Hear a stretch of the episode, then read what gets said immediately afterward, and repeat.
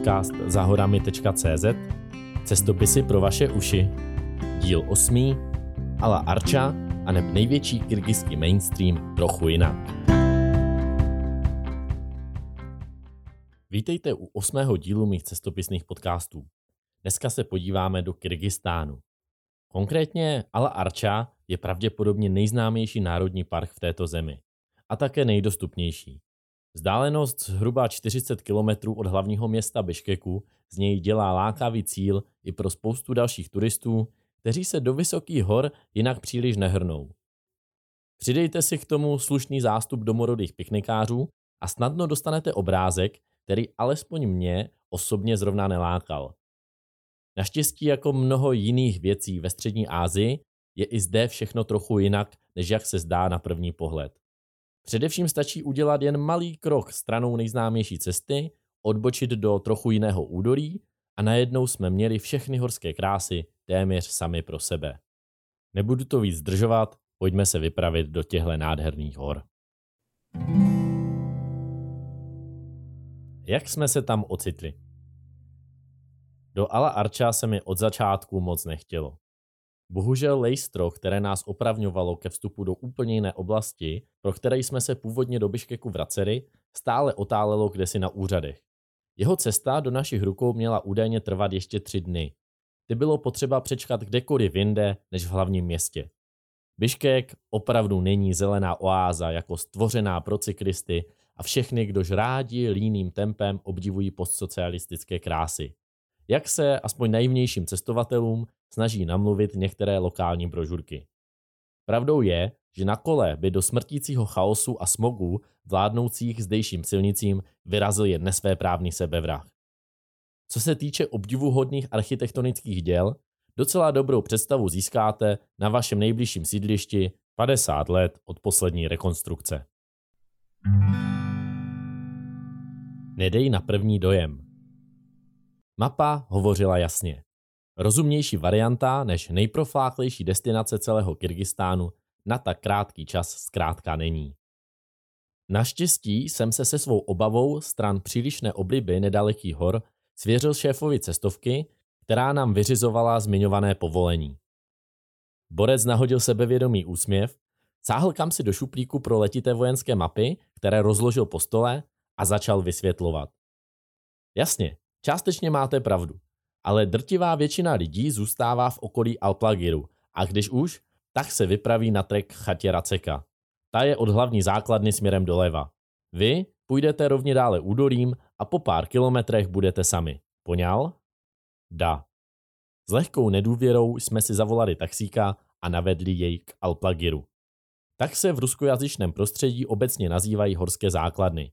V tomto případě jde o malý hotýlek, asi 10 kilometrů za vstupní bránou do parku.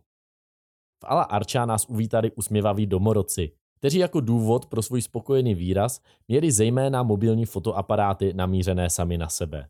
Po nich se se svou trochou do mlína prvních dojmů přihlásila rozkošná, samostatná veveřička, která bez jakékoliv pomoci dokázala projít skrz pár vrstev batohu až k mému drahocenému chlebu. Papala moc pěkně ale kdybych nebyl příliš zaměstnán fotodokumentací její drzosti, byla vážným adeptem na příští chod.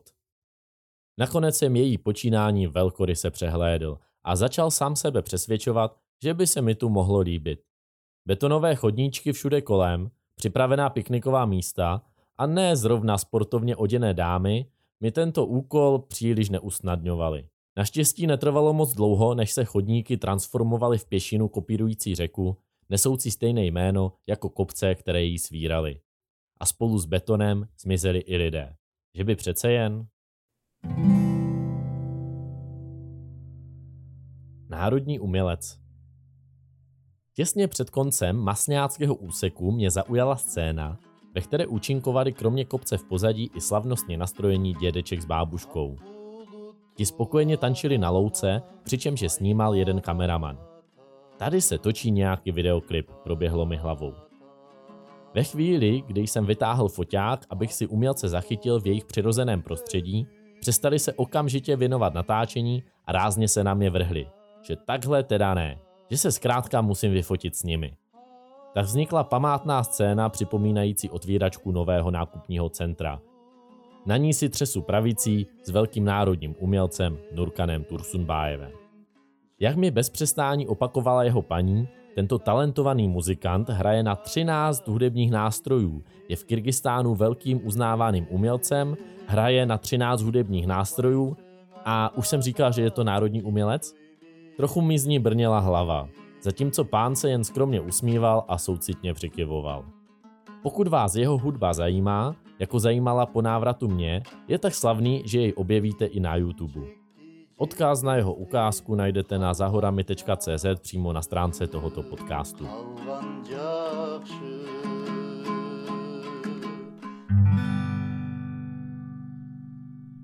Nežer, co tě napadne. Tímto by mé vyprávění o nádherné, téměř osamělé pouti údolím Ala Arča vlastně mohlo skončit. Fotogalerii najdete na zahorami.cz a já můžu jít třeba spát.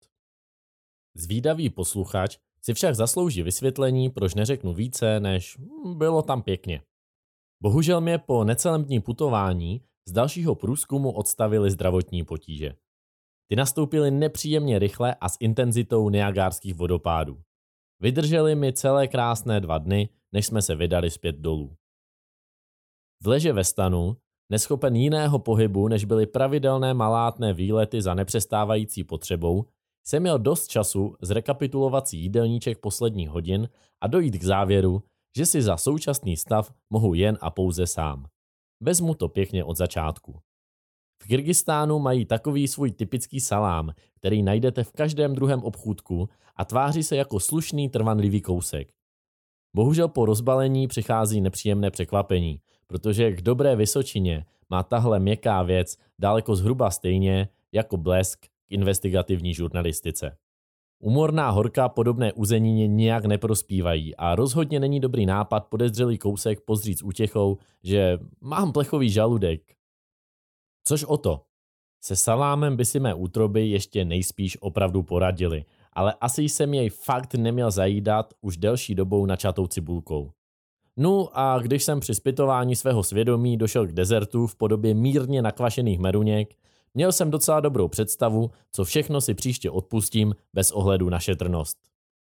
Jak jsem tak cípal ve stanu a spílal si do nenažraných idiotů, mý kamarádi vyráželi na krátké výlety po okolí.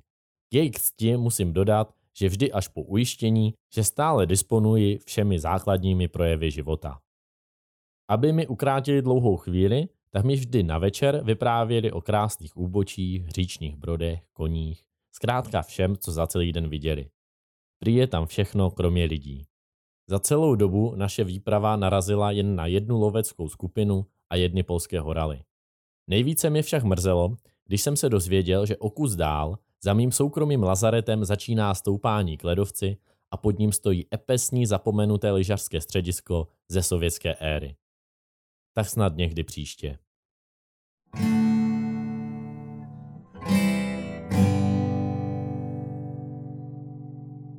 Věřím, že z dnešního vyprávění si bedlivý posluchač může odnést pár ponaučení. Když teda nebudu počítat přílišnou šestřivost s jídlem, tak třeba to, že přece někdy se vyplatí zamířit do trošku známější oblasti, ale tam už si to udělat po svém.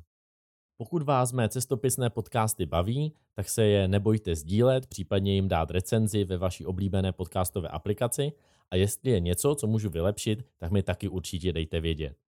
To je vše, přeju vám hezký den.